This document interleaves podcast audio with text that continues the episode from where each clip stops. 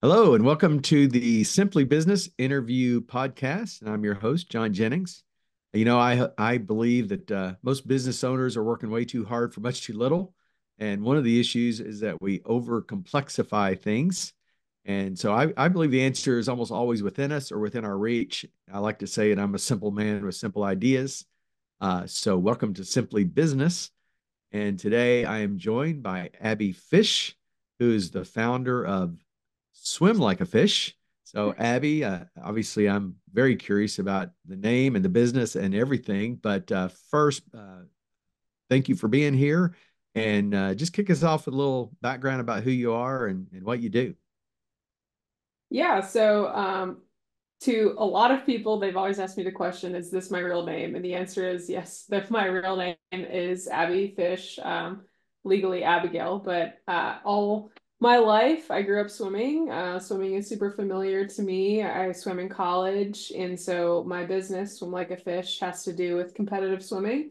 And I kind of bridge the gap between the technology boom that we've had with Zoom and virtual coaching and stuff through COVID, and merge that with the thing I love most, which is the sport of swimming. So now I run a virtual swim coaching business, and I figured the best way to name it would to be punning it off my real name. That's why it's called Swim Like a Fish.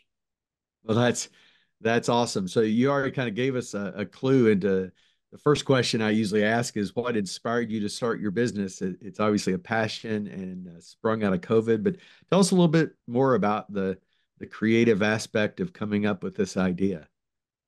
Yeah, so I really like social media and the connection point that can create between people, no matter where you are in the world. And so where I started with all of this was blogging and then posting to Instagram and different platforms. And I just realized, well, why don't I use this in a way for education? And that was kind of like the birthplace of my company.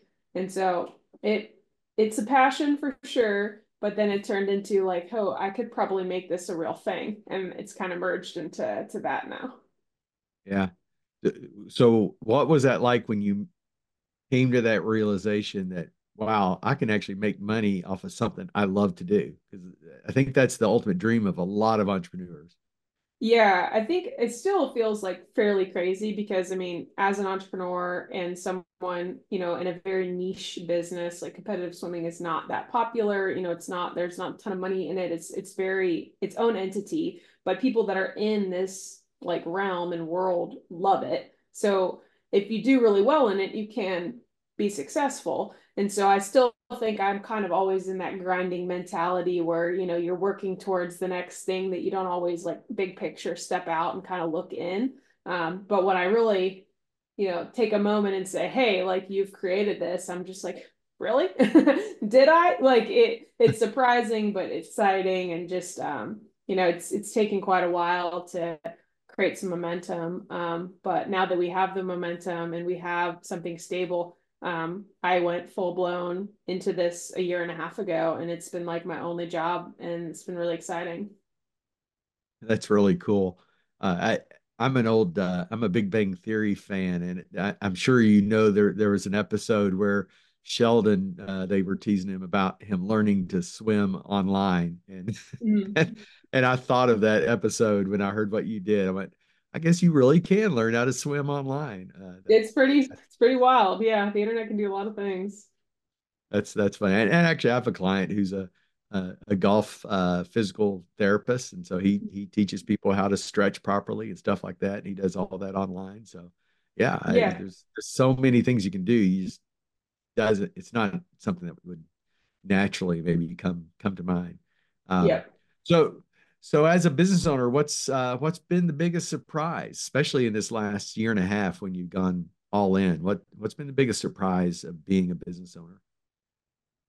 I think this past year for me has been a lot more management. We've hired a lot more people to our team. And so my day-to-day responsibilities have shifted quite a bit to helping other people achieve tasks and goals and stuff like that. So I like managing, but I had a feeling I wouldn't love managing. And that's kind of where we're sitting in that camp. But it's, you know, at the end of the day, it's a good thing to be increasing the team and have more hands. That means we're getting more done. But I almost have to be like more organized to be able to be, you know, accessible to anyone for whatever questions they have or help that they need and stuff like that. So learning how to be a good and effective manager and also a great communicator are skills. Yeah, absolutely. Very key skills. And don't, and it's, you know, probably one of those biggest hurdles going from that solopreneur to business leader. That really, yeah. Matters. So how big is your team? We have 12. Wow.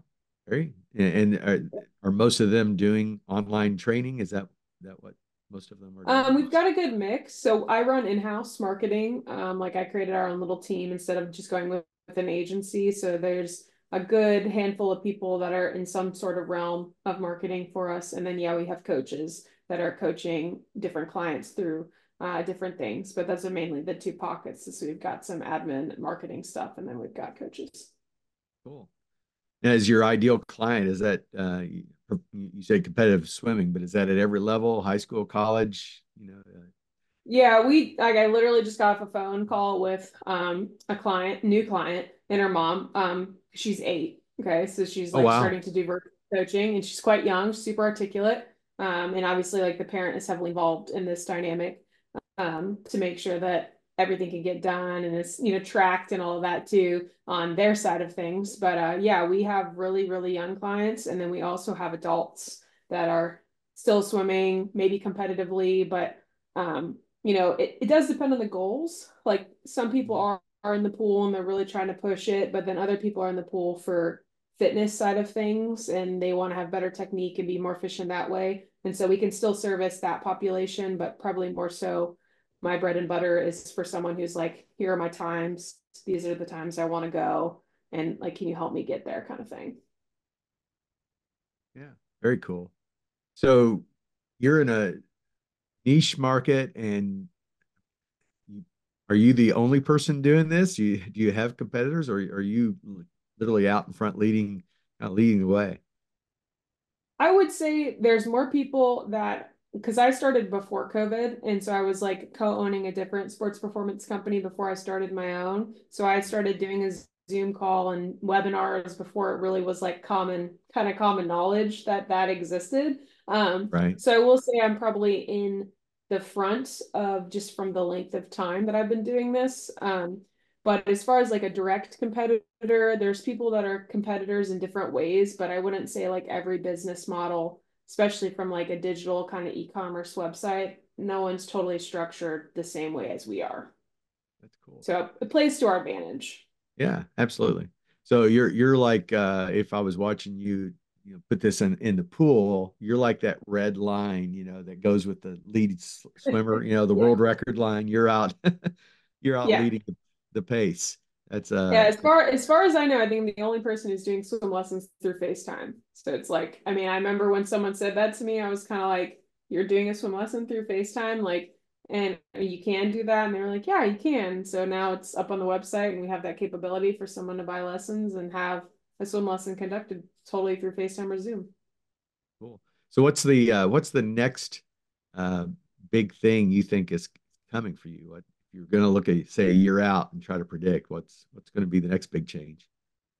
Yeah. So I feel like with the digital stuff, so I started as a membership site owner. I was doing that for a while, kind of drip content, that style. And then I went into some evergreen. So I created some digital products that just sit and we market them, and they're, you know, we kind of keep them fresh, but they're there for good. And so I've shifted kind of the business style and model to kind of just throw darts at the wall and see like what sticks the best. And so after we finished a lot of this evergreen stuff, that was our goal through 2023. Our goal for 2024 is to basically take a lot of the videos and stuff that we have and figure out a platform, put them on, trying to finally get those up for sale. Because a lot of people like the underwater work that we've done. But it's like one project to the next project to the next one. So this is like the next big monkey that we have in front of us. Yeah. Yeah. Awesome. So when we first got on, we're chatting a little bit, you were talking about the, you know, the pros and cons of being a business owner. You know, and one is, you know, you have some freedom, and then the other is, well, you have a lot of freedom. That balance is difficult. How do you find balance in your day, in your week? What do you do to keep life not too slanted one way or the other? Yeah, I'm definitely more of like a type A kind of person. So like going through college, you know, I trained for swimming, so I always had a schedule and I followed that schedule. And so having more flexibility is a good thing, but then can also be sometimes it's too flexible for me. So I create some rigidity still within how I approach my days, like what time I go to the gym, like meal prepping, different things that keeps me kind of going, because I do find that every day what I'm actually physically doing is different day to day. Like there isn't like a 9 to 5 structured thing with a lunch break. It just varies, and I like the variability, but within the variability, I have to create some just kind of standard lines of like, this is when this happens, this is when this happens, and then I can kind of in between 4 hours, you know, structure those 4 hours however I need to. So I've gotten better at pivoting. I've gotten better at kind of adjusting to what needs to get done. But that wasn't something I was really good at the beginning. So it sounds like you've learned a little bit about setting boundaries too. Yes. Yeah. And I'm definitely the type of person that works a lot. Like I enjoy my work a lot. And so a lot of times that's my excuse is like, okay, well, I need to just get this done. But there are moments where I've had to really kind of step back and be like, you know, you don't get to that email until tomorrow. It's going to be okay. So, yeah. Learning to find that healthy space is important. Mm-hmm. So I'm curious, just because you're talking about your competitive side a little bit, what's your biggest individual in the pool achievement? I was 6th 1 year in the nation in 200 fly. Nice. Very impressive. And we won nationals quite a few times in college. Yeah. You were at University of Georgia, is that correct? Mm-hmm. Good. Yep. Yeah. Good school. Good conference. Yeah. We were pretty good when I was there. They're still pretty good now, but it's kind of, the dial kind of moves around within like the top 8 teams about who's kind of on top, and it shifts through the decades. But I was lucky to be around a couple NCAA, you know, team champions, actual physical. We won the NCAAs. And then I tried out for the Olympics a couple times as well. I didn't make it, but that was like the pinnacle goal for me personally. Right. Yeah. Just the fact that you could have possibly, I mean, that's, that's pretty amazing. Thank you. So tell me back on the business side, couple of final questions. One is, can you share a challenge that caught you off guard and how you overcame it? You know, being a business owner, there's always something. So share 1 or 2 challenges that you had to deal with. Yeah. So one of the things with me is I don't have my own facility. So something that I always have to do is have contracts and different agreements to go use pools to be able to get, you know, film content, have lessons, run camps, etc. So it's not just like, you know, I can go in my backyard and kind of manage it through there. There is a digital side, but then the digital side's only fed with a physical side. So I had to find a new pool in Louisville about a year ago, and just going in and negotiating and getting the contracts and all the insurance and stuff kind of put together was a little bit more than I expected it to be. I ended up getting what I needed to a couple months later, but it took quite a process to work with the city and just have things go through at the rate that they go through to get things done. And yeah, so I learned a lot about patience with that and that it would be nice to have my own facility, but at the same time, if I had that, there'd also be a lot more to do. And I don't think I have that in my capacity at the moment to run something and run this. Right. Very good. Yeah. Red tape and government, you know. Yeah. It took quite a while. It's kind of the opposite of speed, which is what you're about. So that's interesting. So just final question, what advice would you give to an aspiring entrepreneur? You know, someone who's maybe thinking about or have recently started their business, what advice would you share with them? Probably twofold. I think because I was so intensely driven for the first few years, I do think that that helped me jump to just this quickly. But at the same time, I wouldn't recommend kind of that lifestyle and stuff for the grinding 3 years that I had to the solo stuff. So I'm a big fan of, like, if you're doing something and you're not quite sure whether it's going to become your full-time job, maybe you have aspirations that you like it to become your full-time job, it is always nice to have something else as a consistent income stream to help you build and grow and give you some flexibility as you're working through your footing with a new job. Because the other side of that coin, the other two part of the twofold piece is I used to always give people advice, obviously from my viewpoint, which is I like variability, I like instability, I like taking risks. And I've really realized the more I've maneuvered through the world that not everyone loves that. So it's like a certain type of personality of a business owner, right? Like that you want to be a solo business owner.